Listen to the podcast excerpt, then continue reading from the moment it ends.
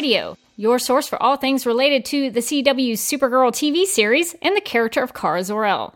My name is Rebecca Johnson, and for this episode, I am joined by Corinne McCreary of Supergirl Power Hour and Titans Podcast to shine a character spotlight on Dream Girl, with maybe a little bit of Dreamer mixed in because Dream Girl did use that code name. So, welcome back to Supergirl Radio, Corey. Glad to have you back for another uh, character spotlight. Glad to be back. Yeah, so we've we've done a few character spotlights already, so you kind of know the drill. Um, but before we get into the spotlight, would you tell the listeners about your history with the character of Dream Girl? As I previously said on the last two spotlights that I've been a part of, I'm a big Legion of Superheroes fan, primarily because of their relationship with Supergirl over the years. And Dream Girl has been a big part of my favorite era of Legion of Superheroes. Um, she was the leader during my favorite storyline for them. Um, she was a focal character of the Giffen and Levitz uh, run on the book, and that book is one of the iconic runs of any series uh, that DC has ever done. It's right up there with the Wolfman and Perez Titans. So um, most of my love for Dream Girl comes from them.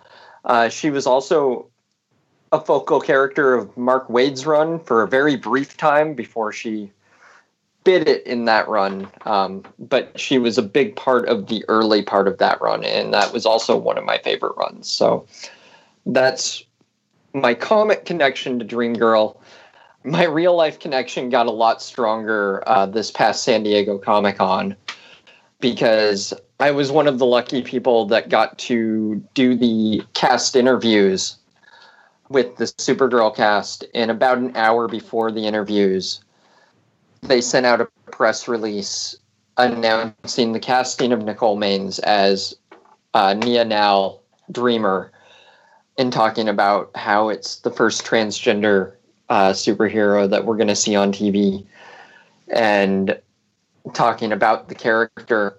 And so, as a transgender uh, individual myself, I was overwhelmed with emotions, and it was going to be a hard time for me to keep it together there during the interview anyway because I have loved this show for three years now. Uh, it brings my favorite character to life, and I was getting the opportunity to meet the people that did that. And then they dropped this in my lap an hour beforehand. And so I wound up asking three cast members about the casting. I asked David Harewood, um, I asked Melissa Benoist, and I asked um, Mehcad Brooks about being on the forefront of such a progressive movement about bringing that representation to people that don't have it and have never had it. And I did a good job of keeping it together for David and Melissa. I broke a little bit when I asked Melissa, but somehow I managed to keep it together. And then when I asked Mehcad, he looked at me because I, I mentioned how it's representation that I've never had in superhero medium. And he looked at me and he asked me how that makes me feel. And I just lost it. I just started crying face down on the table. And he got up and he gave me a giant hug. And then he talked about the fact that that's why they're doing this is they want more people to have the reaction that I'm having and that it needs to be out there and people need to be able to see themselves. So that really strengthened my connection with the character overall because now I can look at it as this is somebody that is giving me something to look at that I've never had. Oh yeah, it's it's uh, more impactful if it's something that can connect with you personally and uh, be something that you can look to to maybe see yourself in or have an emotional connection to it. Uh, so yeah, that is something that can make a connection with a, a even a fictional character uh, so much stronger for for anyone who who uh, sees themselves in a character. So that's a that's a really cool uh, connection that you have to Dream Girl and uh, that moment that you had with Mehcad Brooks. Uh, I there's video of that. Yes. Yes, they can find the video of that moment at Supergirl.tv. Um, in their Comic Con coverage, they did post their videos with all of the cast members, so you can see all of the. Uh, they were at the same table as I was, so you can see all of the interviews that we did, um, and you can see that moment. Um, it's also the header profile on my Twitter page, so um, every time I open Twitter, I can see Mehcad hugging me. yeah. Uh, so if anybody is interested in seeing that, uh, the moment that Corey is speaking about, uh, you can go check it, that out at supergirl.tv and uh, watch that video. So that's cool. Well, thank you for sharing that. Um, but before we get started and talking about the history and the character of Dream Girl, we need to get to the news. According to Deadline.com, actor Jeremy Davies will portray the nefarious Dr. John Deegan in this season's Arrowverse crossover event that will draw Green Arrow, The Flash, and Supergirl to Gotham City. So, Corey, do you have any uh, opinions about the casting of Jeremy Davies as Dr. John Deegan? Um, I haven't seen Jeremy Davies in a lot of stuff, um, so I don't really have an opinion on him as an actor.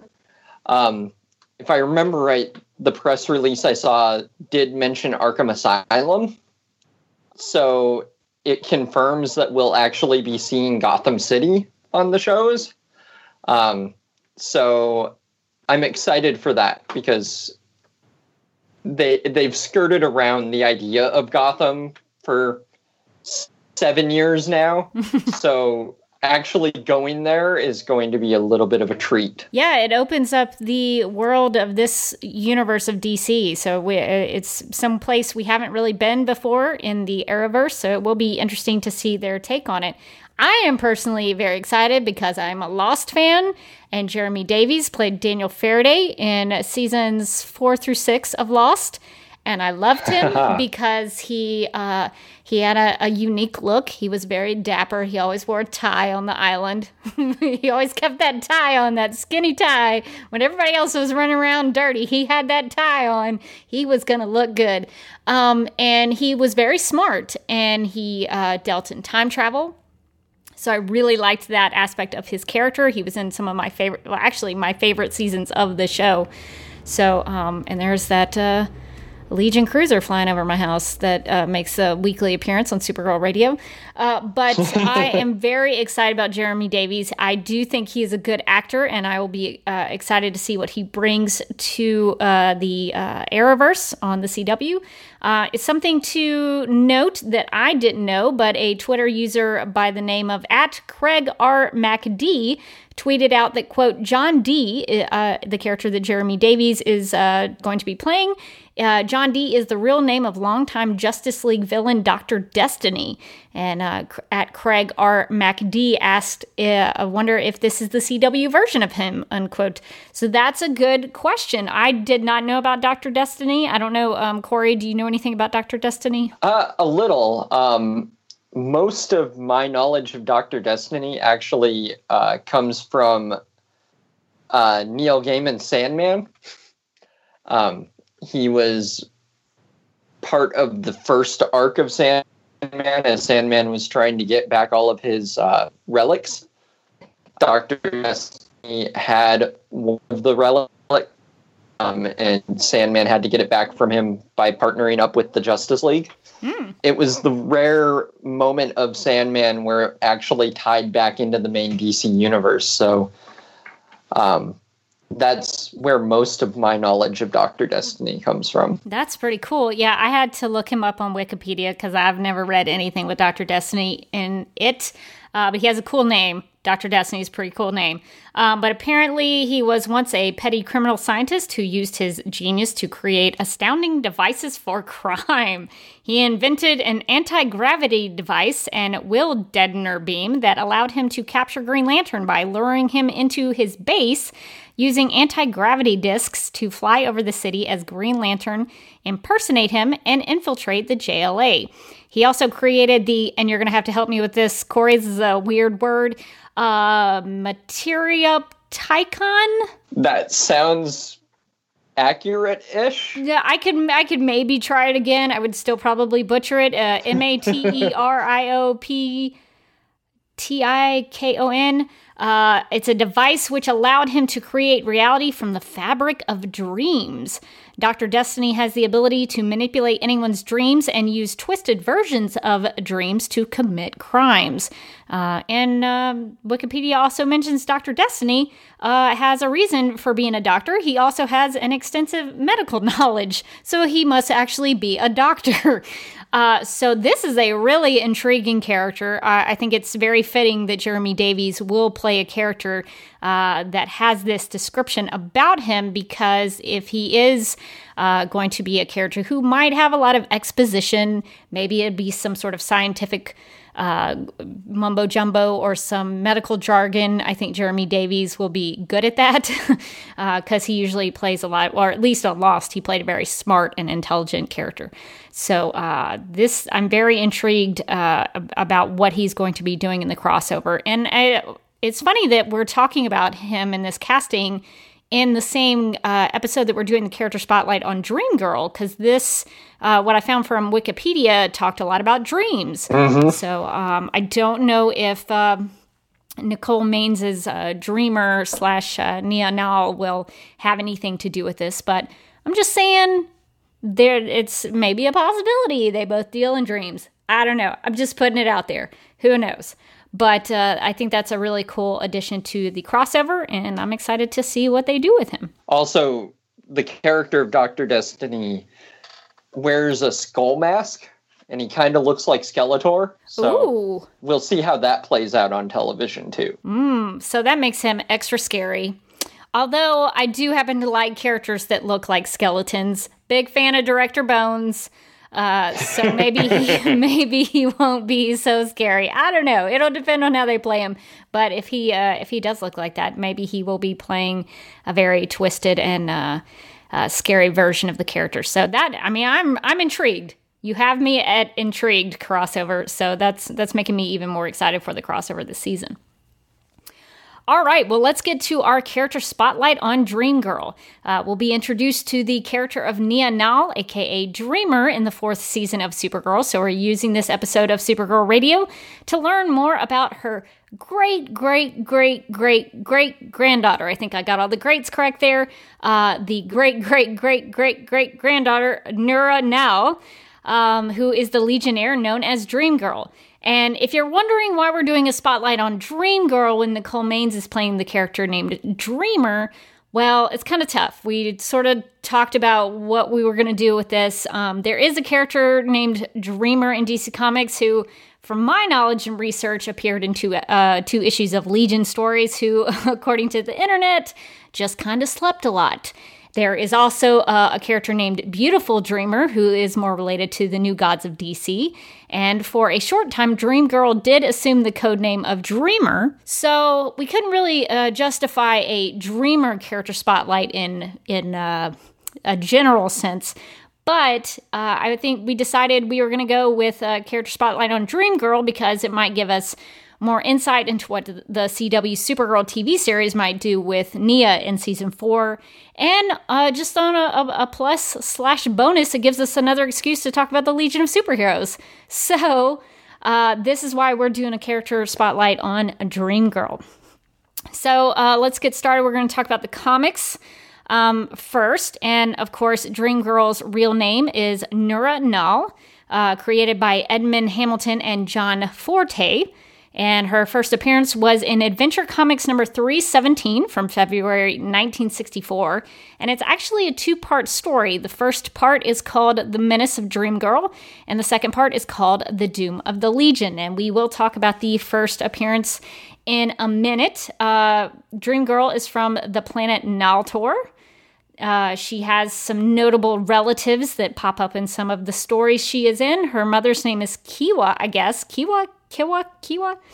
Uh, I'm going to go with Kiwa now. Yeah, it, it's comics, so we've never actually heard it pronounced. So anything is as good as anything else. Yeah, so it's kind of whatever you feel like pronouncing it uh, as.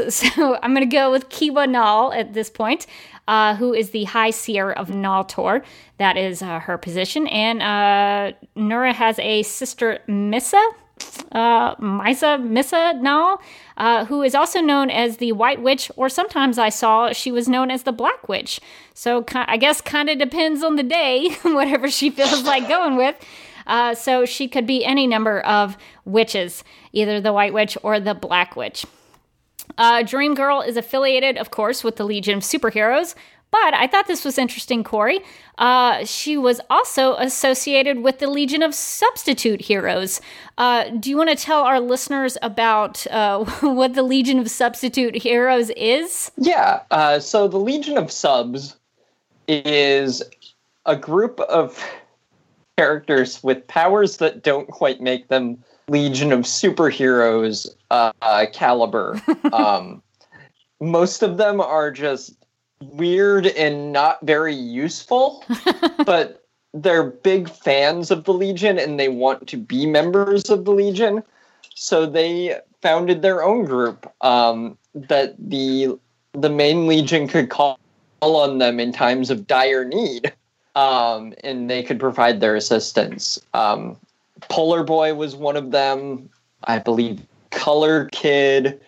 Just a whole bunch of characters that really couldn't quite make it into the Legion. And I'll talk about them a little more after we talk about uh, Dream Girl's first appearance because her first appearance is why she's associated with the Legion of Subs. Yeah, so that's a that's a good breakdown of the Legion of Substitute Heroes. I love that they still even if they get rejected, they still have a goal and they still want to help. Good for them. Good for them. Yeah, they're good kids. Good kids. Good kids. They have a lot of heart. Uh, so I, I, really like the Legion of Substitute Heroes. Um, Dream Girl's abilities. Oh, she has an ability I cannot pronounce, um, but I'm gonna, I'm gonna, I'm gonna try. This is the episode of Supergirl Radio where where Rebecca can't pronounce anything.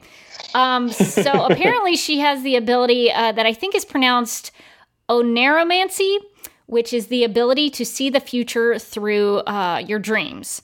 So that's one dream ability that she has. She also has the ability of precognition, which is a little bit different. It's the ability to perceive information about future places or events before they happen. So there's they they both deal in dreams, but there's a little bit of a distinction there. Uh, Dream Girl also has a genius level intellect. Uh, Nura is considered to be one of the four smartest members of the Legion of Superheroes, uh, which I uh, assume that Brainiac 5 is the smartest of them, uh, but she's up there as well. Uh, I believe Kara is also one of the top four. Yeah, I would imagine so. Supergirl does have that super intellect. If I remember, the top four are uh, Brainy, Kara, Saturn Girl, and Dream Girl. I'm going to go with that. I think that's a good list. Uh, so so even if we're wrong, that's the list we're going with. I think that is a, a superior list. Uh, but yeah, it's cool. It's cool. Nura Nura does have a lot of scientific smarts. Um, so she is very smart in addition to having cool dream powers. Um, and she also is known for uh, some basic hand to hand combat. She has trained with Legionnaire Karate Kid, who uh, helps her uh, kind of, you know, make sure that she has the ability to fight. So she does have that ability as well. Her one weakness that I found was that she had a power limitation. Um, and that limitation is uh, that while the visions in her dreams are infallible, Dream Girl's interpretation of them is not. So there that is the catch to having a power about dreams is that you have to figure out what they mean. So that could be a problem if you don't interpret it correctly. So that's a that's a cool look at her uh, uh, powers and weaknesses. So uh, Corey, let's talk about her first appearance in comics, which is in Adventure Comics number three seventeen. Uh, would you like to guide us through that? Yeah, sure. Um, so as we said, it's Adventure Comics three seventeen like a lot of Silver Age stories, it is a two part story um, where they set it up in one part and then leave you with a brief cliffhanger that's separated by a few pages of ads and like short comics and then jump right back in. Um, the Silver Age was weird, guys. so she joins and quits the Legion in the same issue, which is great. the story begins with the Legion holding an examination of new applicants. Uh, one of them is a girl from the scientific world of Naltor who calls herself Dream Girl. She hopes that her superpower of dreaming will gain her entrance to the Legion. All the boy legionnaires are wowed by the pretty girl and start to fawn over her, but the girls aren't too impressed. And this is a theme that will continue throughout uh, Nura's time with the Legion. She was always presented as one of the most beautiful legionnaires um, and that usually caused some problems with her uh, female counterparts on the team. Oh yeah, the girls in this issue don't take to her when she first comes in. one of my favorite panels in the issue is like she, Dream Girl shows up, and all the guys are like, "Oh wow, you know what a what a what a real dream boat," and you just see Saturn Girl with her arms crossed, just like pouting. And I do I do kind of enjoy that on a on a uh, superficial level that Saturn Girl just does not like her at first. So there there is. Uh, uh, part of that when she first shows up. Yeah. Um, in fact, Saturn Girl tells Dream Girl that even though she can dream future events that always happen, dreaming is hardly an ability we can use in Legion. yeah, Saturn Girl is like, I don't think we can use you. Bye bye. Like, she wants her to go. And then uh, Dream Girl goes into a coma like sleep, and when she awakes, she recounts two dreams that will happen soon. In one dream, she saw long buried eggs in a southwestern desert uncovered by a storm hatch into great monsters which flew away to prey on men. And in the other dream, she saw a great rocket of tank fuel near Metropolis Spaceport explode. So Superboy and Starboy go check and see if these events come to pass. Starboy does encounter some monsters hatched in the desert, and Superboy does have to stop the Metropolis spaceport from exploding. So her her ability came in handy. I mean, it was something that could be useful. That the dream those dreams did come true. Exactly. Um, having proven her abilities to the Legion, they take a vote on whether or not to add her to the team, and in a very very uh, controversial decision every single one of the girl legionnaires votes no, and every single one of the boy legionnaires votes yes. and Dream Girl uh, gets inducted because there were slightly more boys than girls on the team at the time. and when the Legion is having difficulty trying to see more than 30 days into the future, because the time trapper is preventing them from doing so, they ask if Dream Girl can tell them what's beyond it by her dreams but she explains to them that she can only dream what will happen within the next few days. Uh, the girls in the Legion start to notice that Dream Girl has some snooty behavior. Lightning Lass says that her conceit is unsufferable. Uh, when an assignment goes awry and leaves Lightning Lass powerless, Triplicate Girl blames Dream Girl. And then Dream Girl starts using her other power, which is front to back knowledge of the Legion Constitution. Yeah, so the whole the whole issue she's studying it, she makes sure that she knows what's in it. And it's re- it gets really catty at this part in the story. I mean, the girls are really going after each other, so it's uh it's bad news in the in the Legion. Some some divisions have started to uh, arise. She kicks light la- or lightning lass out of the Legion because she no longer has powers. Um, and then because of her ruthless behavior, nobody wants her around. But Starboy was instantly smitten by her, and this will remain for the entirety of this era of the Legion. Um, her and Starboy remain an on again, off again couple for three decades almost. Um, while discussing the Legion's next assignments, Dream Girl announces that she's had a premonition about the planet Vondra. She goes into her coma like sleep again and wakes up with a vision of a strange valley with eternal aurora and claiming that the aurora is a fearful menace. Coming to the conclusion that Dream Girl shouldn't venture off to the planet alone, Bouncing Boy, Lightning Lad, Shrinking Violet, and Ultra Boy go with her. When they get to the planet Vondra and become exposed to the aurora, Bouncing Boy, Lightning Lad, Shrinking Violet, and Ultra Boy begin to shrink and de-age back into babies. Dream Girl is unaffected because she took the precaution of swallowing a special antidote. And when Superboy arrives on scene, he is also unaffected because the only thing that messes with him is kryptonite. I mean, they literally shrink down into these. I, I mean, the the issue says that they're babies, but they kind of look like toddlers. I don't know. Maybe Yeah. they're maybe they're one or two. Um, they do have the ability kind of to speak sort of baby talk.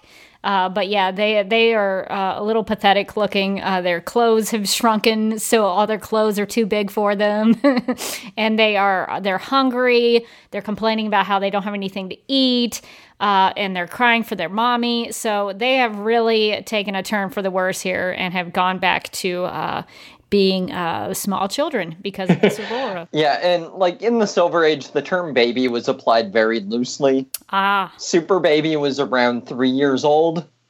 Like, he wasn't really a baby, but he was more of a super toddler. and that's just a terrifying thought a toddler with all the powers of Superman. Oh yeah, because in the the terrible twos, I mean they're the terrible twos for a reason. Uh, so two year old toddlers can can be a little bit of uh, trouble. So a, a, a toddler who has the powers of Superman, you got to be careful. And Dream Girl once again uses the Legion Constitution to expel all of these Legionnaires because they are not the minimum age. so she sends them to the science hospital where they have to remain under observation. Um, Dream Girl also tricks Matter Eater Lad into thinking that she is Chameleon Boy in disguise so that he- breaks clause number 81 of the Legion Constitution, which also dishes out a three month suspension for making false charges against a fellow Legionnaire. And then it turns out that she had ulterior motives all along. Um, there's a reason she's been trying to get all of these members of the Legion kicked out. Um, because a few weeks ago, she dreamt a future when Shrinking Violet, Matter Eater Lad, Bouncing Boy, Lightning Lad, Ultra Boy, Triplicate Girl, and Lightning Lass are killed. She figured that the Legion would refuse to let it stop them in their duty, so she joined the Legion and used her tricks to get them out of the Legion and prevent their deadly future. And as far as turning the Legionnaires into babies, well, she knew it was temporary. Yeah, so she actually does have a good and noble reason for why she's doing this. She just uh, came across as being really mean and vindictive. Uh, so they they thought she was doing all these terrible things just sh- because she was trying to destroy the Legion, but it turned out that she was trying to save the Legion. And in a, a secondary plot twist, it turns out that the rocket manned by the Legionnaires that she saw was actually a- manned by android doubles of them, um, serving as a trick to confuse space criminals when the Legion is rounding them up. and that rocket does get destroyed, and those android doubles are then lost, uh, just like in her dream. So, um, as a last attempt to make things right after all of the deception that she used to save Legionnaire lives without actually having to, To be fair, she didn't know that those were uh, android doubles. She thought those were the real Legionnaires. So, in her defense, and this goes back to that weakness of her dreams are subject to her own interpretation of them. right? So, right. as a last attempt to make things right, Dream Girl restores uh, Lightning Lass's powers. Um, if I remember right, this is actually when Lightning Lass became Light Lass. I think that's correct. Yes. because again she used her knowledge of the legion constitution and she's like we already have your brother we don't need two people with the same power set so i'm going to give you a different power set and she converted lightning lass's powers to the opposite of Starboy's powers, which Starboy has the ability to increase the gravity on uh, other people and things. So she made Light Lass into the opposite of that, where she has the ability to decrease the gravity on people and objects. And since she joined under false pretenses, uh, she immediately resigns and leaves, um, saying that if I perfect my time sight power further, I could return and apply for membership again. Um, and this is where she actually goes off the page. She joins the Legion of Substitute Heroes. And I believe it's Adventure 342. Uh, Starboy gets expelled from the Legion for uh, violating the Constitution by killing someone in self defense. Oh. And again, it was because he was defending Dreamgirl's honor. Mm. It was on her home planet that he uh, killed someone. So at that point, they're both out of the Legion.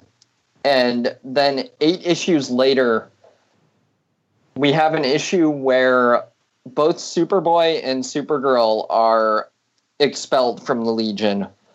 And they are expelled because the Earth of the uh, 30th century has been surrounded by a layer of kryptonite dust. So they, they so they expelled them to save their lives? Pretty much, yeah. They're like, you guys can't come to the future for at least another two years.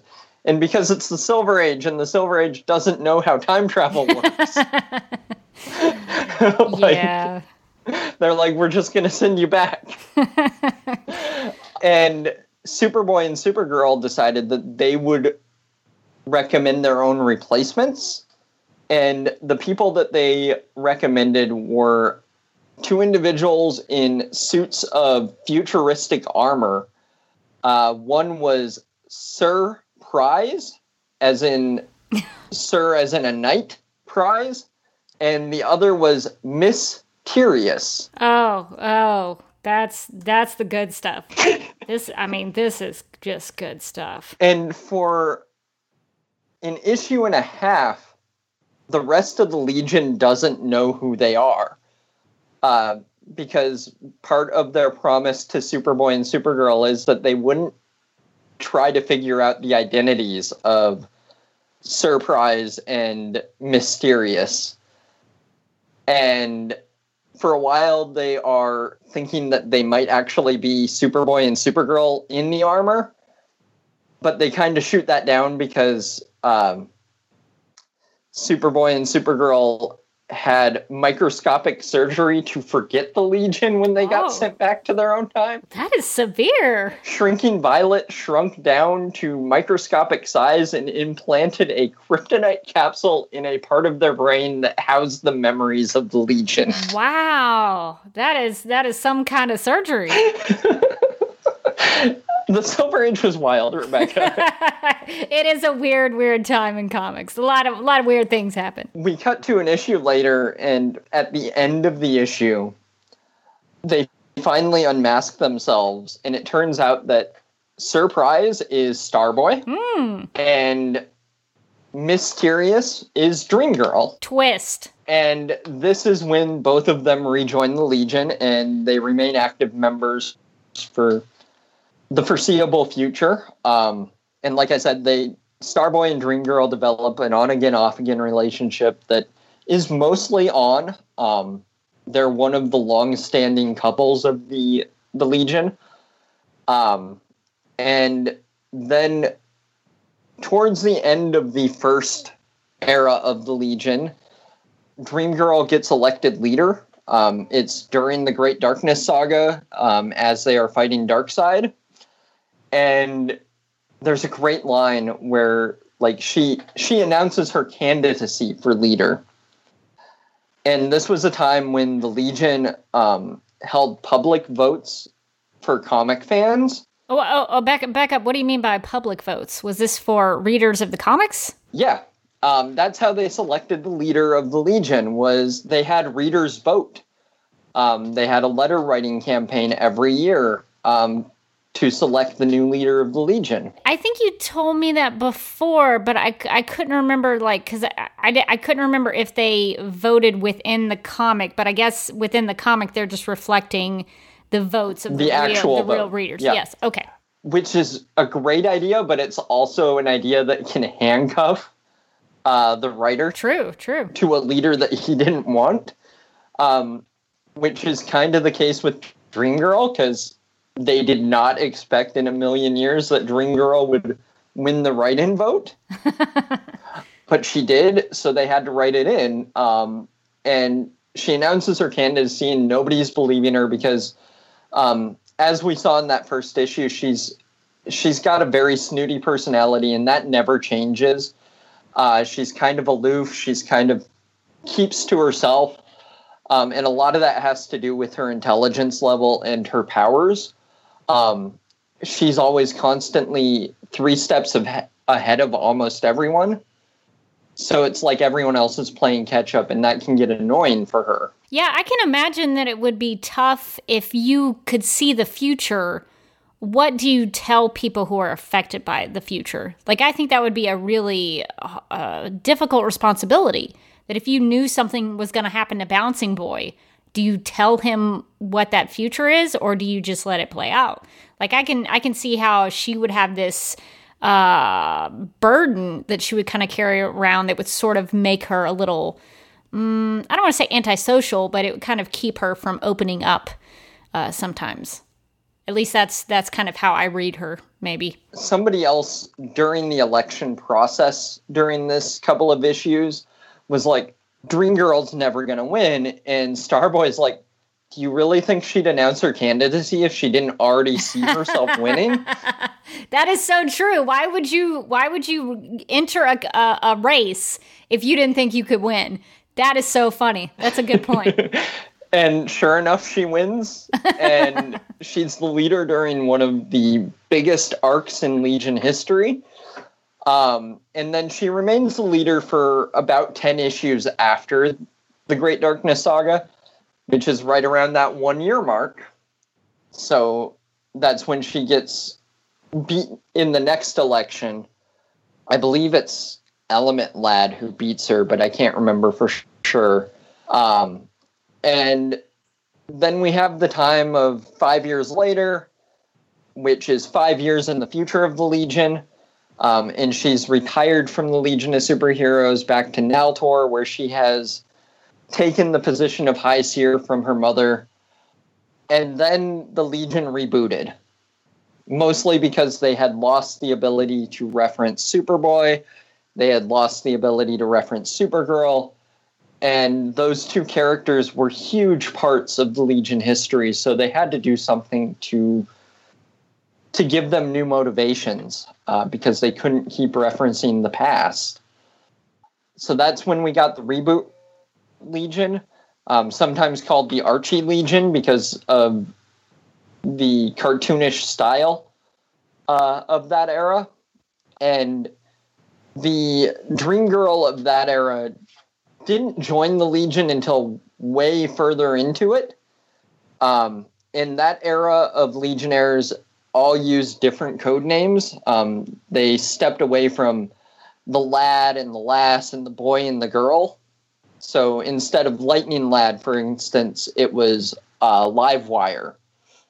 I believe Saturn Girl was one of the few that kept her mo- moniker. Cosmic Boy kept his moniker. Um, but several of the Legionnaires changed their names to facilitate that we're not in the Silver Age anymore. Not everybody is a lad or a lass. Right. And with that, uh, Nura Shoppin as she was known, um, changed her name to Nura Nal uh, to reference her homeworld of Naltor, um, and took the code name Dreamer um, instead of Dream Girl, which is probably where uh, we were getting Nia's code name in the comics is from there. And like I said, she wasn't a huge part of that era of the Legion. Um, and that's the one era that I'm probably least versed on because it's not my favorite era and it's also not the most recent era. So it's an era that I know a little bit about, but not a lot.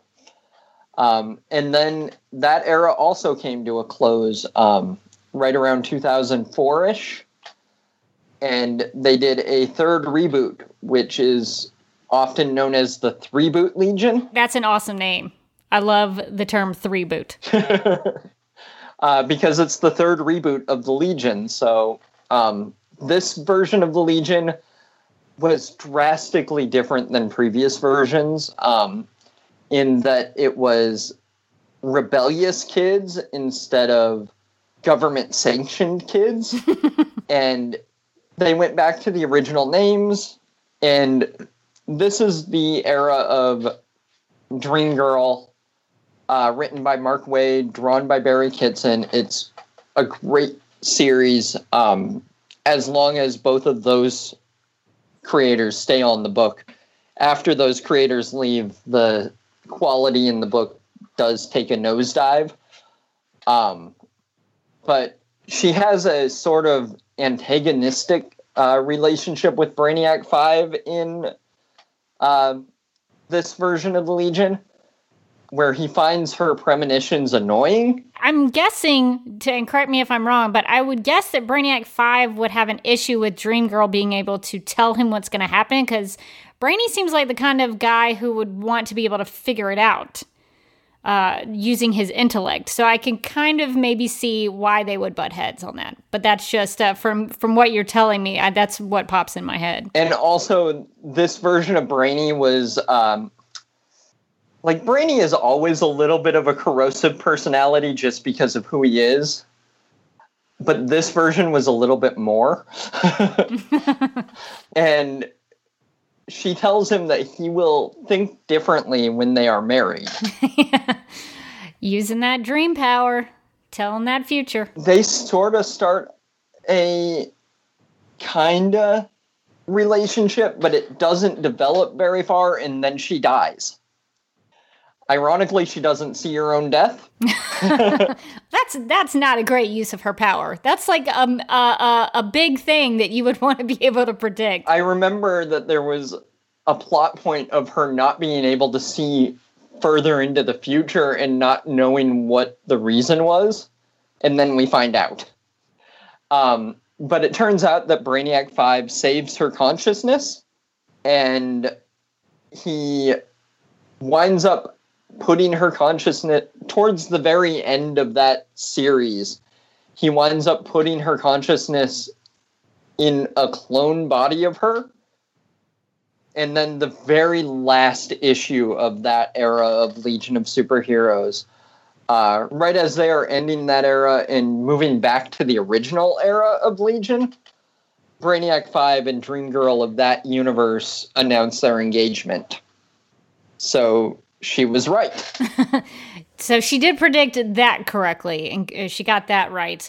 Yeah, I'm I'm a little conflicted on whether or not I think it's sweet that he sort of resurrects her, or if I think it's super creepy. I can't decide. a little bit of column A, a little bit of column B. yeah, a little bit of both. We'll go with that. And like we we've seen it in the past. Um, I know that a few weeks ago you had your Brainiac 5 spotlight episode. Right. And Brainy doesn't deal with grief well. No, yeah, he struggles with it. like we've seen that over and over in the comics, and this is another aspect of him not dealing with grief well. like he puts he puts the dead body of his somewhat girlfriend in cryostasis for something like 40 issues before he makes a clone of her and puts her consciousness in it. I mean, everybody deals with grief a little differently, I guess. So, um, but that's pretty much the the high points of Dreamgirls comics uh, background, and like now that I have this more personal connection to her, I do want to go back and read more stories. A big problem is that most of her Silver Age appearances, she's nothing more than the catalyst to get the story started because of her power. Um, like, hey, Dream Girl had a premonition. Let's go prevent this premonition. And that's pretty much the story hook. Well, um, so I guess it's going to kind of do uh, everything that we're going to cover with the Dream Girl comic history. So let's, uh, Corey, let's move into some animated television because she has appeared in several different uh, adaptations of the Legion on television. Uh, Dream Girl makes a cameo appearance in the Superman the Animated Series episode titled New Kids in Town, which is uh, very much a predominantly Legion of Superheroes episode. Um, we've covered that a couple of times on Supergirl Radio. Uh, so she doesn't she doesn't have any lines. She doesn't speak. She's just kind of there, uh, kind of there in the background. But she is very recognizable as Dream Girl. You can definitely tell that's who that is.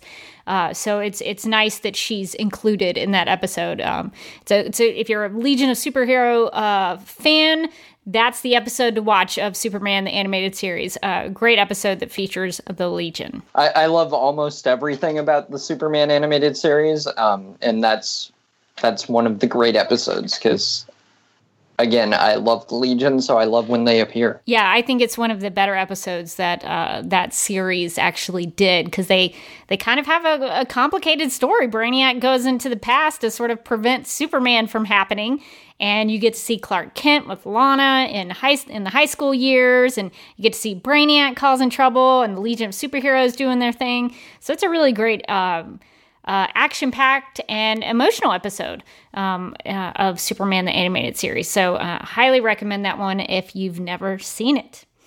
Um, another one that I would recommend uh, in the Legion of Superheroes animated series, because the Legion did have their own show, which I think is one of the underrated uh, DC animated shows um, of all time. I'm going to go that far. And I think DC Universe, the streaming service, does have it on uh, on there. They do have access to that. So if you do um, have an account for DC Universe, Legion of Superheroes, I believe, is on there. It is, and I may actually get around to watching it now that I have an easy way to do so. Do it. It's great. I highly recommend it. Um, you will not be disappointed. Um, it features a lot of cool stuff from the Legion and uh, a lot of great characters, and the perform- the voice performances I think are really good. So, um, in the Legion of Superheroes animated series, Dream Girl is voiced by an actress named Tara or Tara Platt. Uh, Dream Girl appears in the episode titled "In Your Dreams," which is a pretty uh, uh, appropriately titled episode.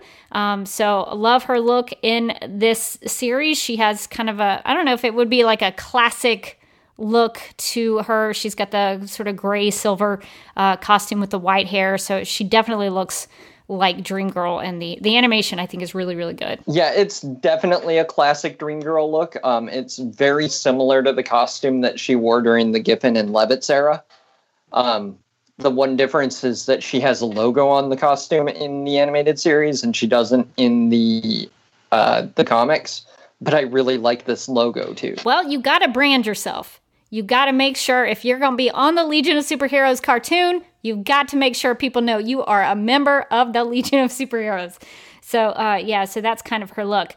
Um, so uh, in this episode, Dream Girl plays a part in helping the Legion of Superheroes to predict where the criminal organization known as the Dark Circle will strike. Uh, Computo, which if uh, you know anything about Brainiac Five, that is his uh, invention slash disaster uh, that he creates. But Computo in this in this episode is very helpful. Uh, Computo records Dream Girl's visions, and Brainiac Five puts them together in video recordings, which is super handy um, that the Legion can actually watch. So she has a dream, they edit them together in a video uh, and they watch it to figure out what is going to happen in the future. So uh, the only Legionnaire that kind of has problems with this Dream Girl chick is Lightning Lad. Um, he doesn't like Dream Girl very much because uh, she used to con people as the fortune teller known as Madame Mysterious, which I guess maybe is a play on the Miss. Tyrius that we talked about with her comic history? Yeah. Yeah, that's that's probably right. So maybe it's a little bit of an Easter egg to her comic book history. Um, uh, Lightning Lad is upset with her because when his parents desperately came to her for answers about his lost sister, who we all know as Lightning Lass, or uh, uh, I guess uh, Ayla? Ayla? Yes, Ayla. We, we're go- I'm going to go with Ayla. Uh, and she promised them, uh, uh, and Dream Girl promised them a miraculous reunion if they traveled to the planet Nema. But unfortunately, it never happened, and his parents were devastated. So, Dream Girl defends herself against Lightning Lad, is saying that she has only ever tried to help people with her visions, and sometimes what she saw in them wasn't what people wanted to see. So, she made things up. And she says that it was easier that way. So, it's it's definitely got to be hard to be Dream Girl because what do you say to people about their futures? Do you do you straight up tell them the truth or do you try to make it easier on them by hiding some information? That's that's a real internal conflict that uh, I can see being a problem for someone like Dream Girl. And can I just say that Lightning Lad is swole? like he is huge. He's a big guy in uh, the Legion of Superheroes, and uh, he he's one of the the. I mean, they have they all kind of swap up you know each episode who's the main character whatever but uh, but lightning lad is a, a pretty uh, uh, prominent member of the Legion in the series. So he does have a little bit of a conflict with Dream Girl in this episode. So uh, the Legion uses Dream Girl's dreams by playing them back on a monitor. I thought this was really clever. They uh, play them back on a monitor next to another monitor. So they got two monitors uh, next to each other. Uh, so one has her dreams playing uh, of the future, and one has the live feed of the present. So they can see both at the same time but the dreams don't match up. So this causes a little bit of problem. And so when Brainy notices that the future version includes yesterday's date, he comes to the conclusion that what they thought was a future vision was actually staged and that the Legion had been set up by the Dark Circle, this criminal organization that they are trying to stop, uh, who secretly invaded the Legion cruiser and altered the dream. So there's some problems with the uh, the dream not matching up with the present. So the Dark Circle informs slash lies to the Legion that Dream Girl was working with them in an effort to sow doubts in their minds about her. It's sort of kind of, I think, a, a throwback to her first appearance, where she seems like a bad guy. Um, and so they they sort of play that up in this episode. And so uh, so the Legion thinks that she is working against them. But Dream Girl wakes up to a vision that the Legion tries to put her under arrest and she fights them back. She fights back in a robotic suit. So this is actually kind of cool. Dream Girl is in this big bulky robotic suit and she's fighting Brainiac 5. So this is a, a, different way to, to look at Dream Girl instead of just the dream. She actually gets to fight in this episode. Um, so she leaves and she, you know, she flies out in space. Who knew she could fly in space? But in this episode, she can and she gets kidnapped by the Dark Circle, and then uh, they use her. Uh, they use her dreams against the Legion as a way to destroy the United Planets by trying to blow up their satellites. So Dream Girl is trying to. Uh, kind of escape the Legion uh, because she's worried that they will think that she's some kind of traitor and trying to do things, uh, bad things against them. And uh, now she's kidnapped by the Dark Circle. And so the Dark Circle has the upper hand on the Legion but Brainy uses a hologram to outsmart them, which was not part of Dream Girl's original vision, and they prevent the detonation of uh, the satellite. And so they think the fight's over, but it's not really. There's a twist. Um, Dream Girl has had another dream. So Dream Dream Girl can have lots of dreams. She doesn't just have one dream; she has another one. And the Dark Circle plans to blow up yet another United Planet satellite. So this is two satellites they're trying to go after now. Um, and what's interesting in this episode is that earlier we talked about Lightning Lad didn't really like Dream Girl very much, but at this point in the episode, they have to work together to stop the Dark Circle uh, using her dream to know exactly where to find the bombs. And they end up saving the day together. So it was a nice ending to this episode that they actually overcome their differences and some of the things that happened in their past. And they were able to uh, stop the bad guys and save the day. So I highly recommend this one if you're a big Dream Girl fan, want to know more about her. It's a it's a great episode that has a couple of twists and turns, and uh, they I think they demonstrate Dream Girl's abilities pretty well in this one. Yeah, um, I'm gonna give it a look because I can finally watch the Legion show um, now that I have DC Universe. DC Universe, what a gift! Uh, definitely check it out. And uh, so, uh, Corey, do you want to take us into a Supergirl? Yeah. Um, so, all of that leads us to uh, what we were here to talk about in the first place, and that is the introduction of Dreamer on Supergirl. Um, in season four, actress Nicole Maines will be playing Nia Nal, who, after working for Cat Grant in Washington, will be the newest addition to the Catco reporting team so that she can study reporting and superheroing under Kara. Um, she is described as a soulful young transgender woman with a fierce drive to protect others.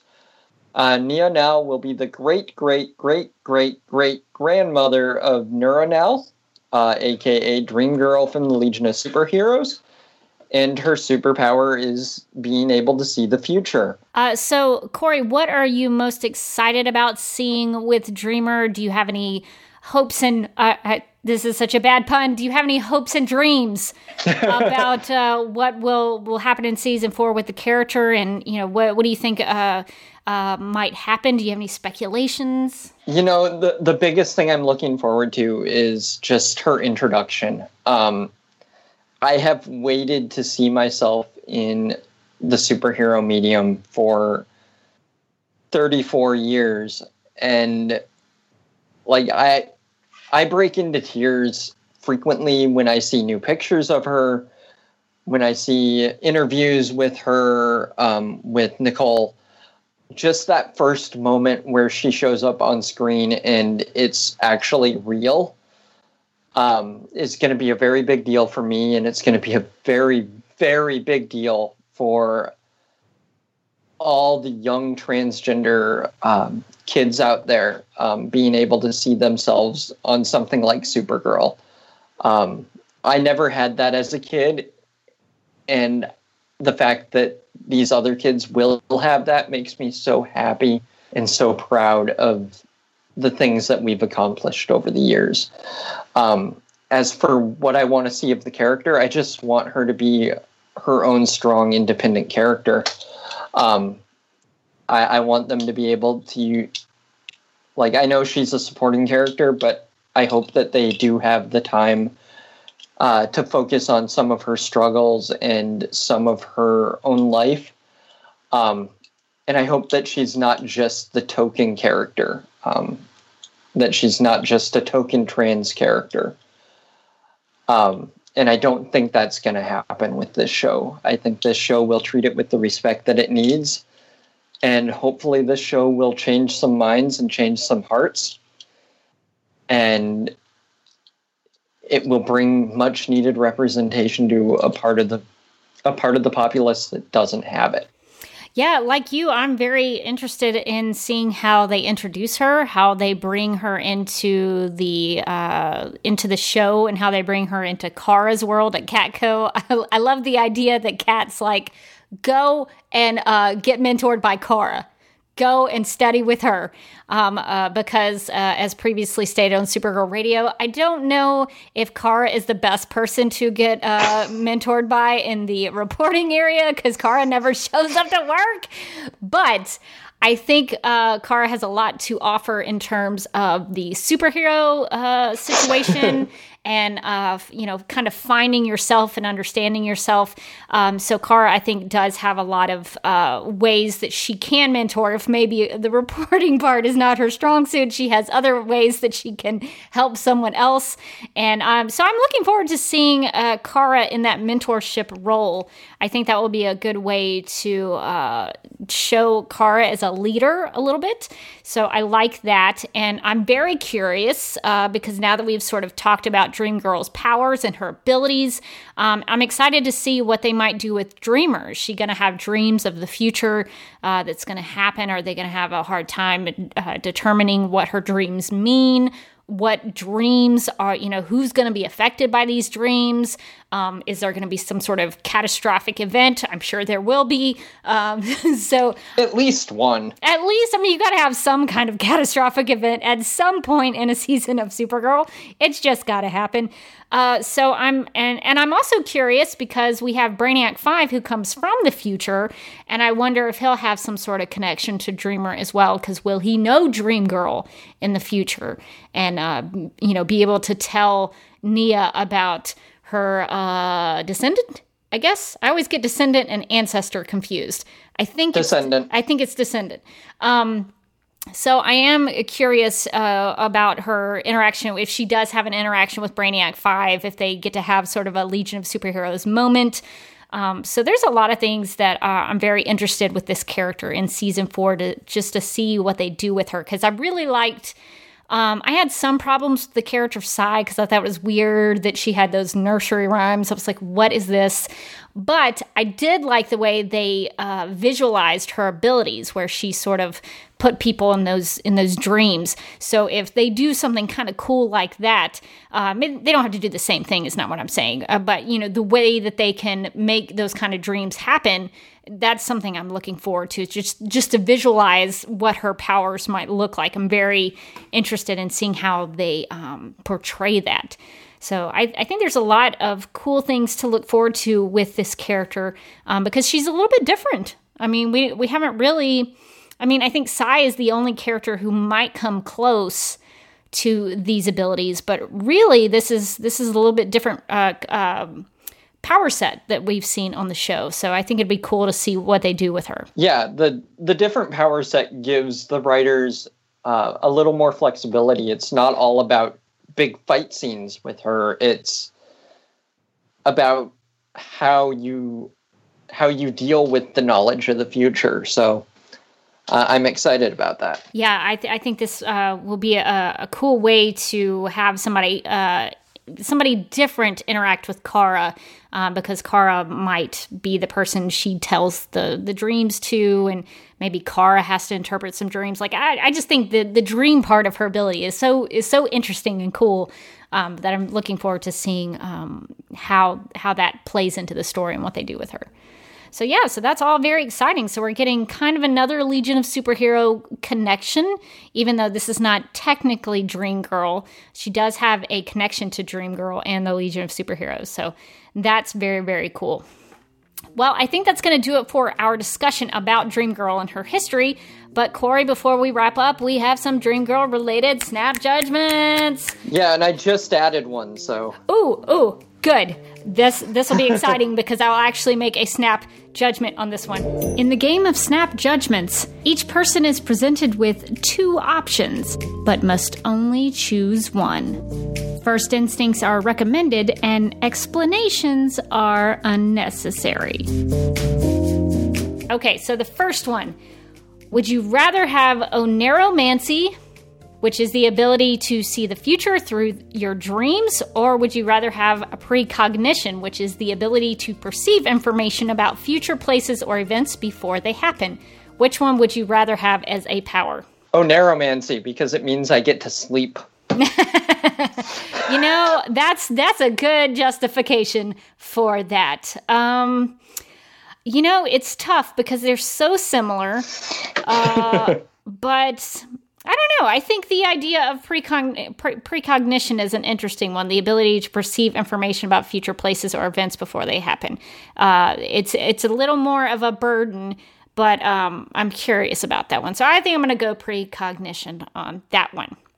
Okay, so the next one uh, is: Would you rather be in the Legion of Superheroes or the Legion of Substitute Heroes? Uh, I, I, would pick the Legion of Superheroes. Um, not that I don't love the subs, but I want to be the big hitter.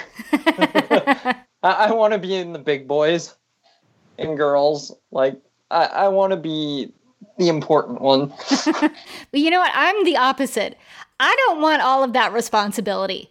I just want to be called when you need me. I don't want to have to be a full time person. I just want to come when I am called. So I think I'm going to go Legion of Substitute Heroes because I probably wouldn't have a lot to offer to the Legion of Superheroes. I'd probably just be that person who has that weird ability uh, that they call when they absolutely have no one else to go to. So I'm going to go Legion of Substitute Heroes because I love the idea of that team. All right, so the last one uh, the most important uh, snap judgment of the episode. Would you rather date Brainiac 5 or Starboy? Corey, what is your answer? As much as I love Starboy's beard, I I have to give it to Brainy. Um, I've loved that character for too long, and shipping him with Kara is one of my main ships in comics. So I'm gonna go with Brainy. Um, despite Starboy's very excellent beard when he becomes an adult. I mean, beards are, are, are a plus. I think beards always make you look a little wiser, maybe a little more intellectual. Uh, and I think Brainy is a good choice in that he's going to do whatever it takes to keep you alive. so um, that's that's a good plus for Brainy. I might go Starboy on this one just because uh, Starboy seemed to take a, a, liking to Dream Girl right away, and he had uh, a, an interest in her for uh, for a long time. So he seemed to be uh, very. Um, uh, dedicated to Dream Girl. So that's I'm going to go Starboy because I appreciate that. I appreciate somebody who's going to stick around for a long time. Uh, and as you previously stated, he's got a good beard.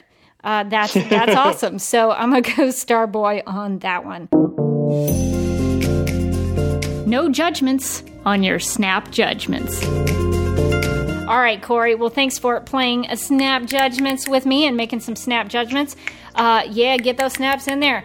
Uh, but I think that's going to do it for this uh, character spotlight on Dream Girl. So, Corey, where can uh, Supergirl Radio listeners find you on the internet? Uh, they can find me on our sister podcast, uh, Titans Podcast, um, where we talk about all things related to the upcoming Titans TV show on the DC Universe Network. Uh, that show starts next month, so pretty soon we'll be doing this weekly thing as well. we have several character spotlights out there already, but uh, soon we'll be getting into the episode recaps. So I'm excited for that. Um, they can also find me on my Supergirl related podcast, uh, Supergirl Power Hour, um, where I talk more about these crazy Silver Age stories like we talked about earlier in the episode.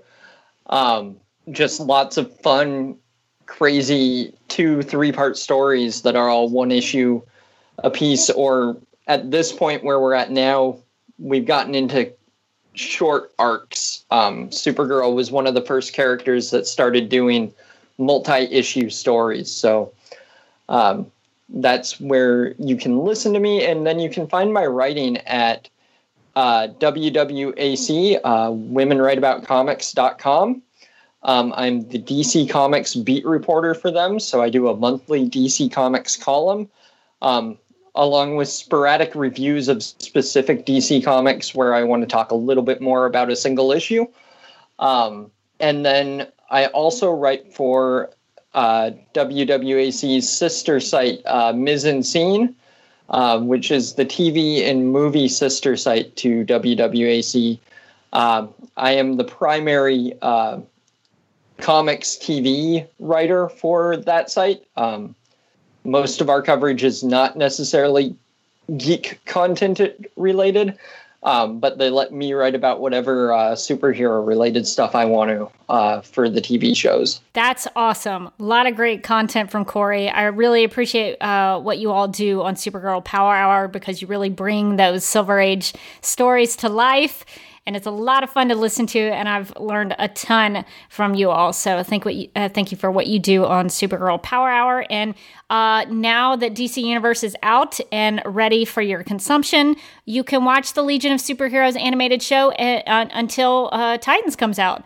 If, if you're excited about Titans and you need something to hold you over until that happens, uh, hit a, hit up that uh, Legion of Superheroes cartoon. You're not going to be disappointed. Rebecca would not dis- uh, tell tell you otherwise. Um, so that's really awesome. And uh, Corey, as always, thank you for coming on Supergirl Radio to share your uh, knowledge and uh, your expertise on the Legion of Superheroes. You're kind of like the Supergirl Radio Legion of Superheroes uh, correspondent. Is how I, I don't know if that's going to be your full official title, but we can work we can work hard, workshop it, figure out exactly uh, the the official title.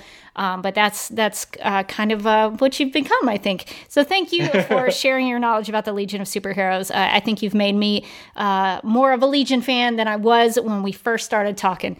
So um, thank you for that. That's always good to hear.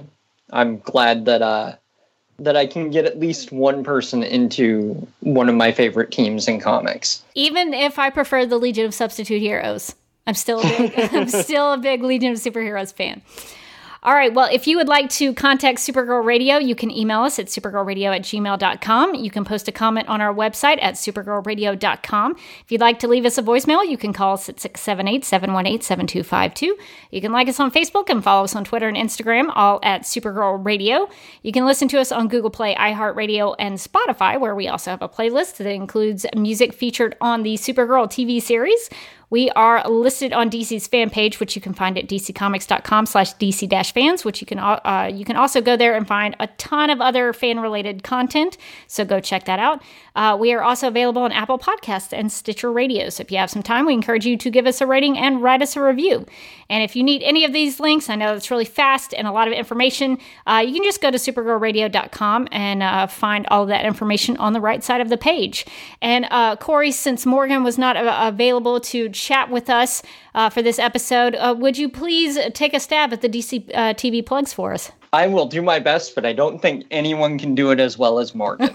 well, to be fair, she has a lot of practice. Uh, Supergirl Radio is part of the DC TV podcast network. So if you also like Arrow, The Flash, Legends of Tomorrow, iZombie, Black Lightning, Krypton, Titans, Batwoman, and classic DC TV shows, you can subscribe to DC TV Podcasts on Apple Podcasts and follow at DC TV Podcasts on Twitter and like DC TV Podcasts on Facebook. Nailed it. You can also find our TeePublic store. Um, you can find it at the top of supergirlradio.com. Uh, you can also find links to it, I believe, on every other uh, website in the DC TV podcast network. Yeah, you can find it at dctvpodcast.com and pretty much anywhere we have a DC TV podcast, you can find the link to uh, the DC TV podcast store. We've got some Legion of Superheroes merch in there. Of course, we've got lots of Supergirl stuff. Um, we even have some Titans stuff. Uh, Corey's part of the Titans podcast. We've got some Titans stuff. So if uh, you need some new DC TV merch, that's the place to go. And it also uh, helps the uh, podcasting network that we are a part of, um, but it also allows you to get some cool stuff. So, uh, really appreciate everyone who has contributed to that. And uh, if you want to follow me personally, you can follow me on Twitter at Derby Kid and Instagram at the Derby Kid. Uh, you can watch some videos of, of mine over at youtube.com slash duckmilkprod. I'm also a contributor to JLU Podcast, which you can find over at jluniverse.podomatic.com. We just recently released our retrospective episode on Wonder Woman. We finished our analysis of the film, so we did a little retrospective episode that has some of our favorite uh, scenes and uh, things that we liked about the film. So be sure to check that out if you're a fan of Wonder Woman.